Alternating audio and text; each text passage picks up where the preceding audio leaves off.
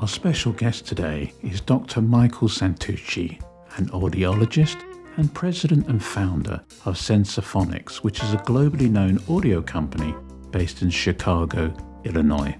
They make custom molded in-ear monitors, earplugs and hearing protection for musicians, sound engineers for industrial use, motorsports and for aircraft pilots, and they even make them for space shuttle astronauts.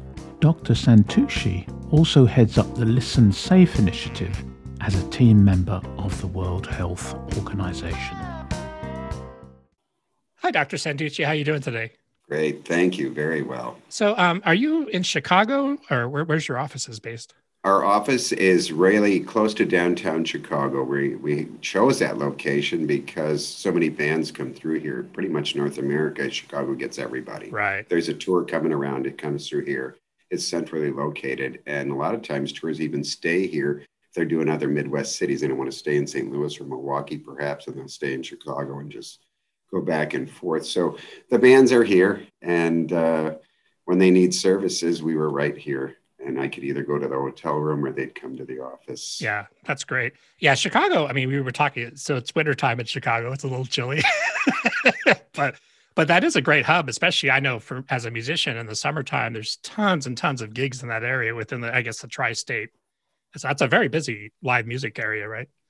Oh, yeah. And it's it gets a little crammed in the winter. We have tons of blues clubs here and jazz clubs. That's our big focus, but there's really a lot of different venues here that are great, that play all different size of bands and types of bands up to arenas and all that. Sure. But, uh, yeah, it's an active music scene. So um, just a little bit about you. Where, where are you from originally? What, what's your hometown, home state? I'm I'm a, I'm a homer. Oh, okay. I, I uh, raised in Chicago. Awesome. And ended up coming back here to help my parents out and ended up growing a business and having a family and never left. Awesome. It's a wonderful town, but uh, yeah, I'm here. So you, you went to um, you went to university in Iowa, is that correct? My I've had three degrees. So my bachelor's degree in audiology was from University of Iowa. Okay, which was a great experience for me.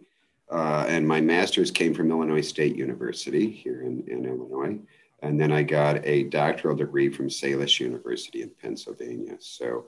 Uh, that's strictly um, in our. It's a lot of years of yeah, a lot of years of yeah, college. Lots of years. Mm-hmm. So you, um, I know that you mentioned in your bio that you kind of initially got involved with the Chicago music scene, and that kind of grew into um, being. Obviously, you were an audiologist already at that point, but you you grew into your concern about musicians' hearing. Tell me about how how that happened, how that came about. My, you know, I come from a family of musicians. My sisters played multiple instruments. We all grew up taking lessons. I played trumpet. I took trumpet lessons for twelve years wow. straight. So I can play. Uh, my dad had his own big band trumpet player, and music was really lively in our house. It wasn't amplified, but it was surely loud enough that you knew what loudness was. Right. We played in bands and orchestras. And as I got to be an audiologist, I hadn't thought about music and, and hearing. Uh, but bands, friends of mine with bands would come to me and say, my singer is going to quit. She's losing her hearing. Yeah. And she doesn't want to do it because she's studying to be an actress and and help us. And I said, have her put in earplugs. And they go, have you ever tried playing with earplugs in? I'm like, no.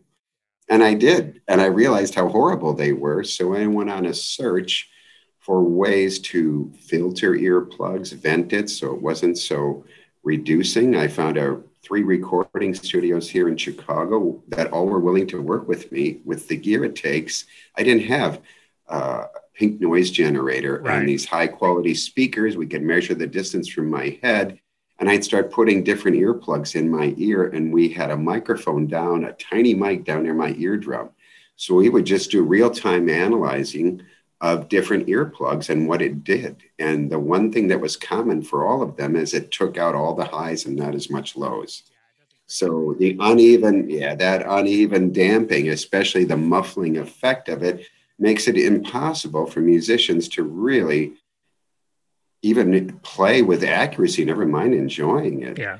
Uh, and that was the real thing. Uh, you know, you don't care what the fidelity of your jackhammer is. You can just turn it down and exactly. It didn't matter. But now when we're talking about music, it has to have some high fidelity. Yeah. So I attempted these different options and a local company, Automotive Research here in Chicago, and its founder and president, Mead Killian, a mentor of mine, just said, gee, I hear you've been working on this, and I've got a plug that I think is going to work really well. You want to try it? And so I beta tested this E R fifteen earplug back in nineteen eighty-nine. Uh, had a Uh, the bass player, Steve Rodby, I hope he doesn't mind. The bass player from Pat Metheny was actually the oh, okay. first player ever to try them. And then I had a couple of people in Chicago Symphony that tried them, and everybody was like, wow, I can use this. And I realized there was a pathway for people in the music industry that actually wanted to retain their hearing. Yeah, because that's, I mean, the thing is, you know, we were just talking about that before we went on air. I was with Cirque du Soleil for many years, and they had a really stringent program about checking hearing to protect you because you're doing ten shows a week. And, you know, musicians, we tend to like, a lot of us like loud music, but you don't really think about the repercussions as you get older, right?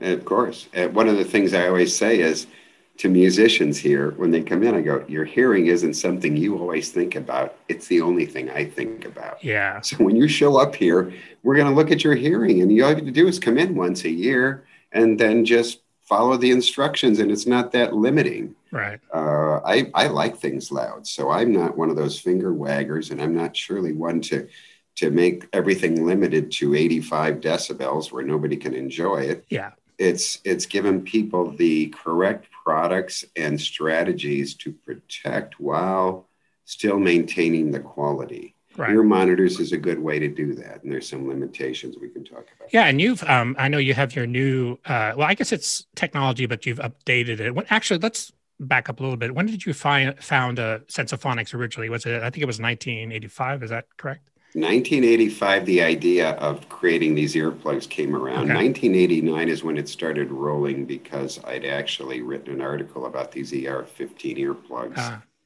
And everybody was taking notice. So you became, or I became the the expert by default, since no, there wasn't another audiologist in the world working with musicians. You become the expert. You're the only one. And this is before the all the inner companies sort of started coming coming out and, and into the market, right? Well, there was one that came to me when they saw these articles and said, we're on the same page, and asked me if I would join forces and help. And I said, sure, this is great. I'd never heard of in-ear monitors. And we're talking nineteen eighty-nine. There was only a, maybe right. ten bands using them back then. Yeah, everybody's using the, the floor wedges at one hundred twenty decibels.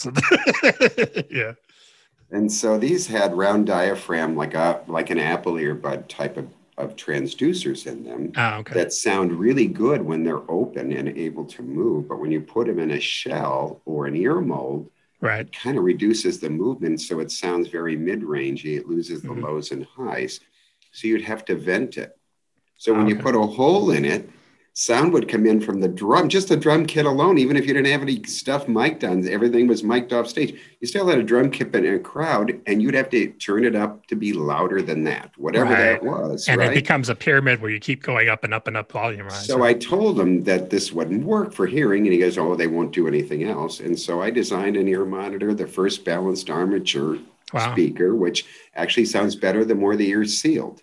Yeah. And that was our first product in ninety-two. And luckily, I had an engineer that heard about it, and he was going to do a show, first time only, for a, a poet named Ken Nordine. He's also a famous voiceover person on oh, okay. T V, was, just passed away recently at age ninety-seven, but was friends with Ken Kesey and Jerry Garcia and all the Kool-Aid Acid people. Right. He did a yeah. thing called Word Jazz on public radio for thirty years. You might have heard it. And he'd have all these cool jazz musicians and right. do this poetry. Well, he's going to do his first live show, and he called me and he wanted to try the ear monitors, and he liked them for the show. He used them. And then he said, oh, the Grateful Dead engineers were recording the show and oh. wanted to know if you'll make them for the Grateful Dead. Wow. They're interested. Yeah. And so that's what put me on the map. And then I went to the local sound company, Harry Woods at D B Sound, and who was doing the Stones and Aerosmith and all these bands. And I said, I've got this cool, cool new technology. The word, and that, and that that's actually, you know, it's funny because that's, a, I've, I've worked with J-Lo and Miley, a bunch of different people. Just, I mean, you've worked with a long list of folks, but the word travels fast, right? When there's a good product, especially something like that, where, because when I, I know my own personal experience being in a large theater or playing in a large venue, you have a lot of ambient sound flying around. You can't, even with good stage monitors, it's hard to hear yourself, right? Sure. So it's nice to have that option. Yeah, and the competitive monitoring is what I was seeing, that I would see that the drummer, when we, I, I do courses here. So first off, I'm the only audiologist in making in-ear monitors. And we have here a, a lab where we make things and create things. And we also have a clinic. Oh. I see, we've seen probably about thirty or forty thousand musicians wow. over the years. We see at least two thousand a year here, and then we go out and see people and such. So I would hear firsthand from people like yourself, this is what I don't like. This is why right. I won't wear hearing protection. This is what is in the way of my ear monitoring. This is why I turn them up so loud. And so everything was designed with a solution in mind to help solve that problem yeah. and still maintain hearing. And and that kind of brings us also to your your new technology, or at least updated technology, the three D M E um, system. Because one thing about the in-ears can be a little weird if you haven't used them is they could you can feel very isolated. It could, it could feel like like this. And this new technology helps to solve that issue. Can you talk about that and the development of that process? Absolutely. It started with, again, having clients out there. First off, I'll tell you about a study that that got me going totally. Okay. And it was the fact that I thought in-ear monitors were safety devices. Ah. So I thought, okay. And I had a, uh, an engineer used to be an engineer, studying to be an audiologist at Vanderbilt, Jeremy Fetterman. He's now a researcher for the Navy. Brilliant guy. And he said, I'd like to tell, see what the difference is between how loud people turn floor wedges compared to ear monitors. And I said, what a great study. He goes, so what we're going to do, I have the way to measure at the eardrum. And so let's put in an ear monitor and tell these artists to turn up to what they like, preferred listening level. Mm-hmm. And we'll record it, and then we'll do a floor wedge, and we'll ask, and we'll compare the differences on how loud they liked each one. And we had ninety trials, and between those ninety trials, the difference in dBs between floor monitor and in-ear monitor was zero point eight dB. Interesting. Not even one dB difference. If your floor monitor was one hundred, you put on ear monitors, and guess what? They were yeah. one hundred. Yeah, you just turn them Your up. Floor monitors were one hundred twenty. Your ear monitors were one hundred twenty. If they could Interesting. So right. It's the, it's the musician's brain. When you think yeah. about you as a musician, and I know when I played, it's not something that you're born with. It, there may be some innate stuff, but you have to really learn the right. timbre of your instrument, pitch, when you're in tune, when you're out of tune, tempo, all these different variations and qualities of music. And by the way, loudness is another one, except you're not training loudness. It's just happening around you. Right. Your brain gets so used to this is what's good. So if you've been practicing guitar at one hundred dB your whole life, you're going to put on in-ears and you're going to turn it to familiar, one hundred. And yeah. I'm hearing more details. This is fantastic. Right, exactly. So it scared me because I'd been selling these as protective devices with that assumption that people were turning down, even with these isolating ones. So I said, okay, let's turn let's turn down the ear monitors and the floor monitors and see how low you can go without being able to play. The ear mod, the floor monitors could only go down two and a half dB. At right as three, most everybody was saying, I'd be a little worried I couldn't hear enough. Right. Ear monitors, the average was six dB down, some ten. Oh, it sounds good here. So if you show people where to turn it, yeah, it can be safe. So first off, that brought me to the idea that ear monitors aren't safe by design. They're earphones that you can turn up really loud. So it's only safe it's a, if you turn the volume down and nobody knows. Right. And we'll talk about that because I have a new piece coming out. In fact, it's patented and I can talk about it because my competitors and other earphone companies are supporting this. It's awesome. Called D B Check Pro. It reads the drive voltage of whatever your earphones are plugged into, and it'll read out, it's a little key fob, how loud you're listening in dB to your earphones. Oh. And then it tells you how many allowable minutes you have on the OSHA and NIOSH scales, two different That's scales. Super, super smart. Yeah. Just get you. And so I was just going to put mine on there, and I put everybody on there. Put all my competitors. I put Sennheiser. I put Shure. Put all the different headphones, studio phones. And I was waiting for a negative reaction, and they're all calling me up. Thank you so much. We didn't ever, yeah. you know, we don't want to hurt anybody. Everybody's into it. They go, this is long overdue. People need to know how loud they're listening to. You can make right. a choice, but at least you should know. Right. And these companies, you know, they're fans of music. They care about the musicians. They don't want people hurting themselves because you, yeah, you can't, of you know, when you're standing not. Next to the marshal, right. you're thinking, oh, I'll just turn up my ears. But, you know, that does take a toll, right? Right. So nobody's doing that or saying, who cares? You know, I had one guitarist who had backstage had me after a show, a famous guy. And, and so was the Marshall guy. And he looked at both of us. Do you guys know each other? And we met. And he goes, You ruined my hearing. You saved my hearing, you know. Well, you know, that's the thing. I mean, like, you know, I think as a musicians, you know, we want to, as we age, you know, I'm I'm getting in my, I'm in my mid fifties. And as we age, you know, we want to retain our hearing. We want to be able to create and even just talk and yeah. listen to people, you know, it's so important. Right. So back to these isolating ear monitors. So, so it made me realize that not everybody's safe using these things. And now we can come up with a way to try and show them how loud it was. I used to actually stick the probe in their ear with a sound level meter, and I'd have to get on stage at sound check and yeah. take everybody's levels. And it, I did it for hundreds yeah, of that's great, people, though. But that's great. It was always inconvenient. And the band was having a bad day. If you're a listener, right. sometimes it was like, they don't want to do it today. And I'm like, I just exactly. traveled two hours, right? So it wasn't very practical to go out and do it for every band to have them set levels. So that's why this product came. But, but I'd always see them pulling one out mm. of their head. And here's the thing, as again, as an audiologist, I know the idea that you hear with your brain, binaural summation, it sounds complicated. Two ears, binaural, summating together gives you a perceptual increase of a six decibels louder. That's twice as intense and, and about over half as loud, right? So ten decibels is twice as loud perceptually. three decibels is twice as intense. And we measure injury by intensity. So when you have two together, if you put ninety decibels and ninety decibels of music, your brain's going to go, oh, it's ninety-six. It sounds really plenty loud. And you're only giving your ears ninety each. Pull one out. And now, oh, this one's got to go up six decibels to make it sound ninety-six because you don't have that binaural right. summation. Oh, and by the way, this ear doesn't have any protection anymore. It's getting bashed by a drum kit and whatever else is going on, the back of the P A or whatever. And if it gets loud enough in this ear, because you're hearing with your brain, it'll start masking out the other ear. I've experienced that exact thing. And I explained that to Dave. A lot of people go, what do you mean? I go, well, if you're in a crowded place and you're on a cell phone and you can't hear, if you cover the ear, can't you hear better? Yes. Well, so what happens is the open ear is getting bashed and the other ear is getting bashed. And so it's actually probably worse for your hearing than using none. It may sound fine. So right. I asked him, why are you doing that? Oh, it's I'm in a fishbowl. I'm too isolated. I look out, I see a bunch of open mouths. I can't. It's like I'm in a fishbowl. So, of course, everybody would put shotgun or ambient mics facing the audience. And now, and it's a right. great idea. And you can bring some in. The other option was pull one out or stick a hole in it. Oh, I got holes in them. Now I can hear again. But, of course, there goes your hearing because there's no reduction of sound level. So, so those two, don't pull one out and don't put a hole in it. Those are bad for your hearing.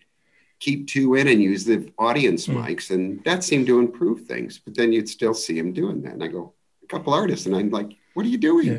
They go, it's not the same. Those audience mics aren't the same. And I had one say to yeah. me, when I run to the front of the stage and a girl says, I want to have your babies. I want to know which one said it.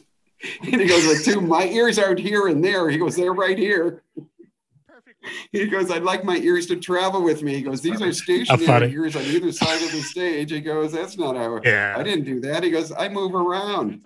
So I thought, okay, so they're losing spatial cues of a large room because it makes right. you feel like you're in a closet, but you're looking into a large room, right? It's like going into a closed closet with your blindfolded and walking into a gymnasium. You don't have to hear it, but you know you went from a small space to a big space. You just know it. You can hear it. Well, they're exactly. seeing the yeah. big space and they're here in the closet.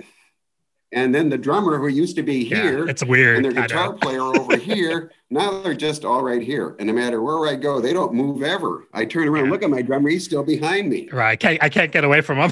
So they pull one out and they get those cues back at the expense of their hearing. So I thought, let's design a microphone, put them in the ear monitors and activate the mic so that they mm-hmm. can hear and we can reduce it.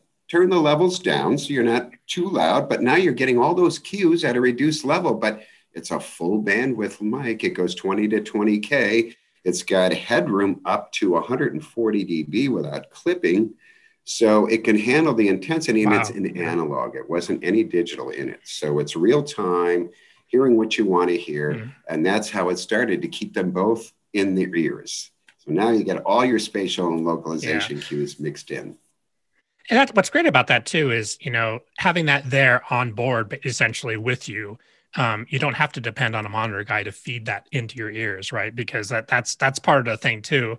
And then that disorientation aspect of having in ears, which I mean, I have these in now, um, if you can't hear, like you said, the space around you, or if you can't, if it doesn't move with you, um, it can be really right. unnatural. Yes. Yeah, and so that's the reason for the one one ear pullout, and that was the motivation to create the three D. So it was called the three D Arrow. Right. Uh, and all it had was the ability to open up the pack and, and with a control, turn down the mic in four D B steps or bring it up to zero. There was also a switch that allowed you to go from whatever reduced ability you had, you wanted to have, bring it down fifteen D B for the stage level through the mics. But then between songs, you could click a button and it's like you pulled them out of your head. We E Q'd the mics, you know, an ear canal, which people don't realize, has a resonant frequency. It's a tube.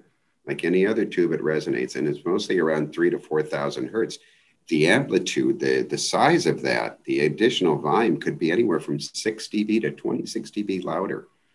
And so the reason people right, is loud. Hearing from loud sound in the three to six K hertz region, everybody, is because of that resonance peak. A big part of it is because of the resonant peak. So we see the ah, same okay. hearing injuries frequency in people in the military right. as we do for a violin player in the Chicago Symphony or a metal drum player or or a minor or whatever. Everybody gets hurt. Different sounds, always in the three to six K range. So we can identify that noise loss. And that, I mean, losing that range, you know, that's where we, where we can, you know, basically when people are talking, that that's so important, right? To understand words, semblance. When you start losing that, you you can't That's right. communicate properly. Uh, I actually had a couple of hearing impaired musicians who had severe loss, not from playing music, just from other circumstances. By the way, musicians can lose hearing for other reasons. Sure. And said, gee, you know, I can't play. I don't have a monitor engineer. I go to a club and I have a wedge and my hearing's so bad. If I turn that wedge to what I like, it chases everybody out of the room. So I can't even play live anymore. But I notice you have microphones right. and an output. You could take binaural recordings from them. Couldn't I feed that output into a mixer ah. and mix these mics for my hearing loss and correct it? And I'm like, sure, if you want to try it. And he called me back. He cried. He said, I haven't heard wow. those sounds, those sounds in so long. And so we started demoing it to people, and it got into one of the magazines, the pro audio magazines, and all of a sudden people started calling for appointments to come and use mm-hmm. it, and they would cry because they could hear again. And I'm like, this is needed. There's a lot of injury out there, right? right? So it's too big a stuff. And I met a, a guy uh, through friends and an associate, Heather Maddock, my, my uh, famous audiology compatriot. She went to the Rock and Roll Hall of Fame and found a gentleman that knew a person that could help me. I, I, I didn't have the funding to, or the ability to create apps or create uh, a Bluetooth connection to patch. Right. You'd have to be, but this company did. So we joined forces and we created the three D M E, which is music enhancement. And we turned it from a custom only twenty-five hundred dollars product into a universal fit seven hundred dollars product. Right. So, and when you say universal fit, that that's when people can actually use the um, with they have the, the I guess foam tips uh, ears, which which right. Yeah, we give foam tips with it. You can also customize that with a foam oh, okay. uh, with a custom sleeve. So we make a sleeve that'll you can slide the earphone into, or soon coming out is the complete custom, which is all what everybody wants on the A-list side is to have the the big huge custom earphones in their ear that. That's just the way it goes. Everybody wants that. Nobody wants to wear universal fit in the, the A and B list people. So we have that coming out soon. And you have, um, with, with Sensaphonics, you have audiologists, basically approved audiologists that work with your company that make the molds, right? Because that's a very specific process. You know, the making of the molds is something that I can teach okay. anybody to do without being an audiologist. That's really not the key. The key is the knowledge of mm. hearing and music, which none of us have. yeah. They don't teach that in school. Well, they don't. So so I run courses here, seminars. It's a two-day seminar about here's the stage. Here's a floor monitor. Why are those out there? They don't know. They didn't know there was a monitor engineer. Most people going to a big show at, at an arena don't know there's some guy on stage mixing right. separately for yeah. the band, right? So this is the knowledge base is nothing. And they always say, why don't they yeah, just turn it down? and I yeah. go, okay, drummer. And so we have a live band set up and I go, drummer, play. Good luck with that. Right.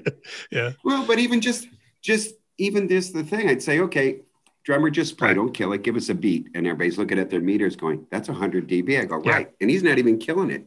So you have to hear louder than the drums to hear yourself. So now you get it, right? So we can make the drummer luck, not yeah. play loud, but exactly. then it takes all the fun out. So it's just loud. Music yeah. is loud. It just is. Who's some of the, uh, I mean, I know you have a long list, but who are some of the bands uh, that, that you guys work with? Some of those, the well-known bands.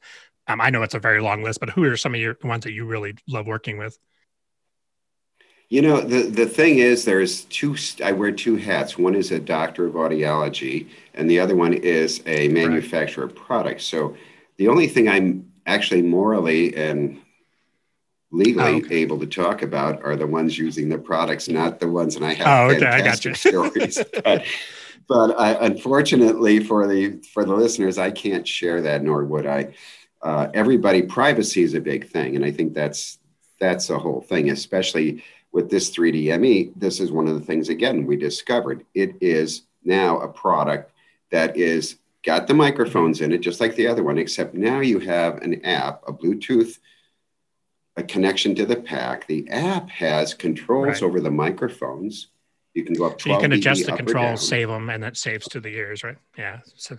Absolutely. And then there's a limiter. So you can set this limiter. It is a very, just a peak limiter. It's not going to kill you, but it'll keep the average levels mm. to where you set it. Average, right? right? So it's not squashing everything, no compression, but it's just limiting. And so you can enhance the frequencies with a seven awesome. band E Q. So let's say you've lost some hearing. You can change what you need, or you want to tune your earplug. Oh, I think I need a little more low and the highs are in too bright, or I need more high. It's a tunable earplug. And so when we work with the symphonies, it's the greatest thing. They're not using ear monitors. They don't, they couldn't mic every instrument, but it's an earplug that suddenly we present it to certain people. I've done a number of orchestras with Heather, and we count yeah. how many criers. And literally there are criers every demo. And I know who they are. They're the people that are losing hearing, right. that are first chair, that know that somebody wants their job, and they're never going to say they can't hear as well, right. but they know they're not playing as well. They know it. And all of a sudden now they've corrected it, and nobody knows. They don't know if you're just protecting yourself. You just turned it right. down. Nobody knows sure. what you're doing with that thing. It's your app on your phone. But that's the thing, you know, when, when you're, um, and I mean, yeah, I've, I've lived that with, with Cirque du Soleil, and, and, you know, when you're making a living, and that your living is dependent on being able to hear, it becomes crucially important to preserve that and protect it Isn't at the that, same time. And I'm sure, yeah. Isn't that funny about hearing, how once it gets, starts getting injured, people start getting concerned?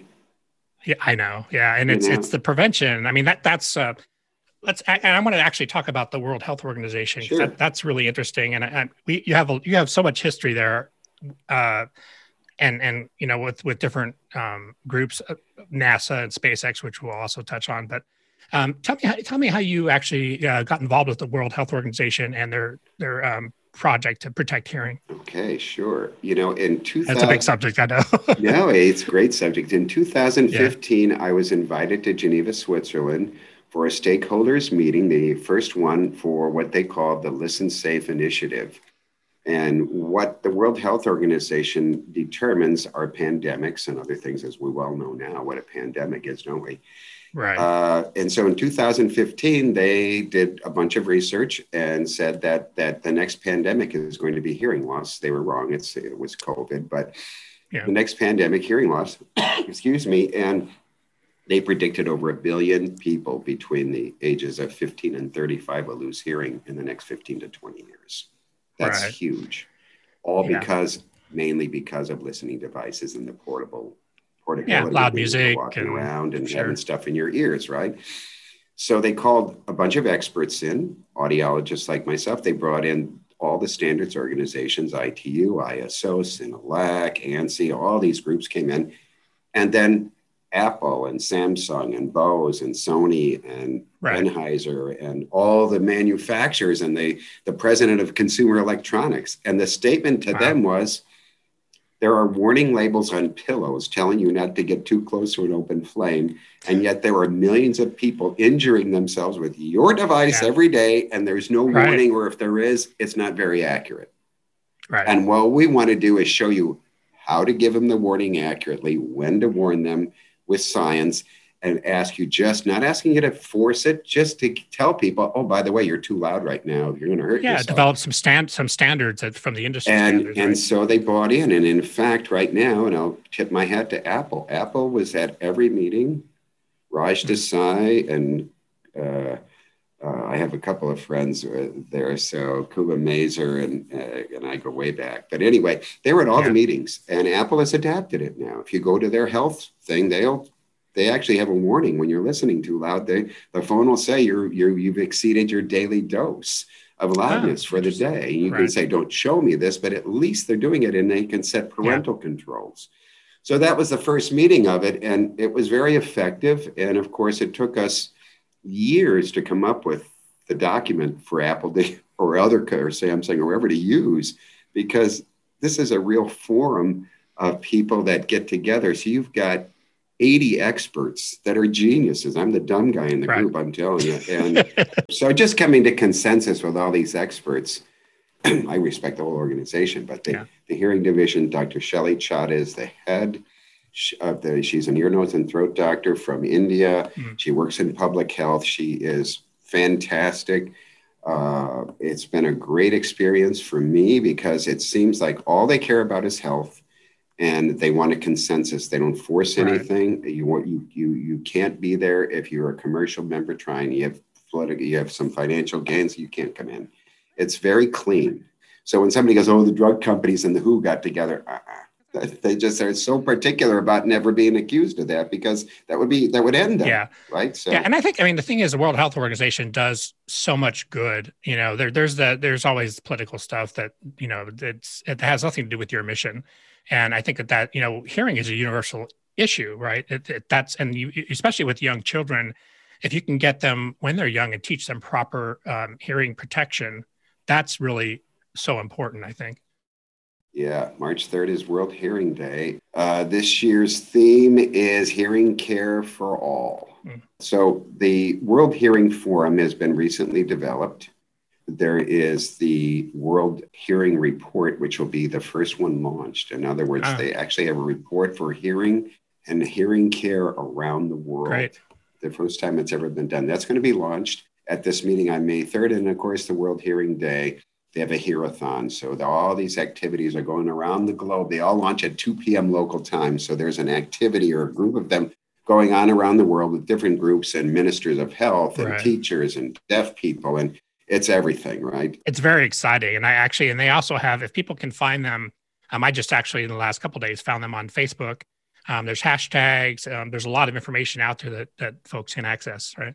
So if you guys want to go to the Facebook page, it is the World Hearing Forum uh, Changemakers is what you would look for.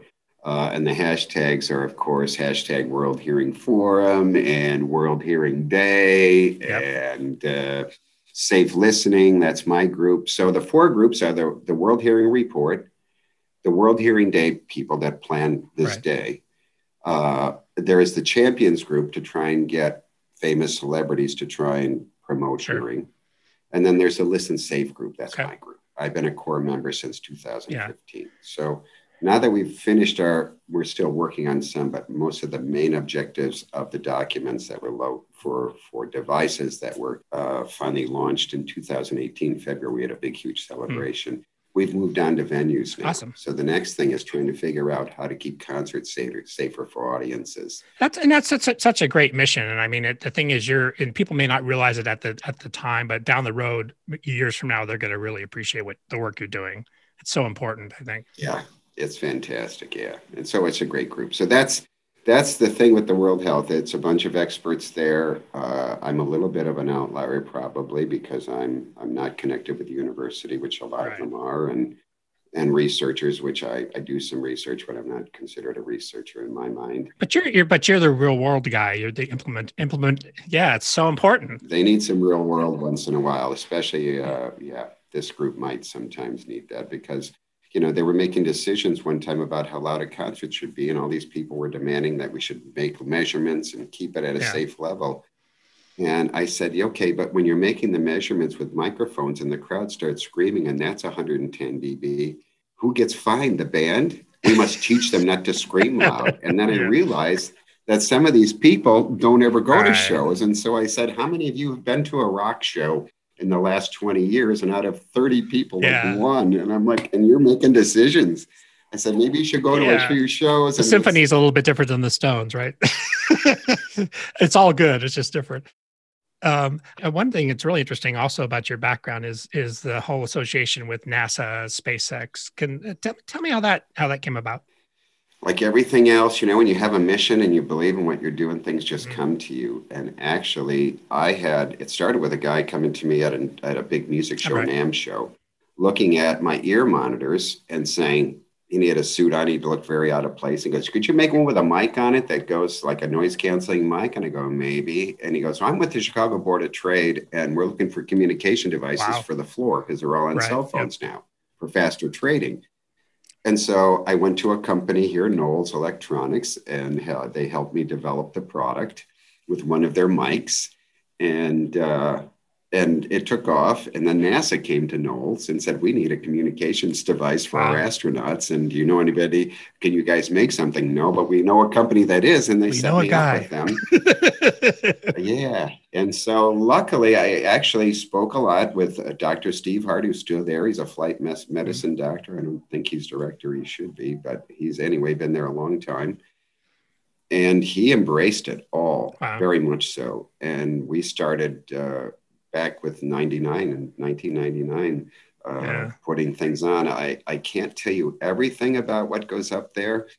Um, they do have one of our ear monitor sets that they use to work out in. Uh, the space station has a noise floor that's constant. And so they need a break yeah. from that. And we have plugs that they, special plugs they use on entry and exit and all this stuff into the atmosphere. Yeah, it's interesting. I like when people go, does, does your silicone last very long? And I always go, it goes through Mach five. Right. And you mentioned too, like before we went on air, that there's, I mean, there's a lot of testing on the, on the components, on the chemicals. Everything. Right. Yeah. Because you don't want to have a bad surprise in the space station, of course. Yeah. Right. So no, that's been a really rewarding thing. We've been very grateful to be part of that. We were really with the space shuttle program until it ended. And of course, now we go with whoever's launching up there, right. you know, it's been the Russians basically uh. have been bringing everybody to the space station.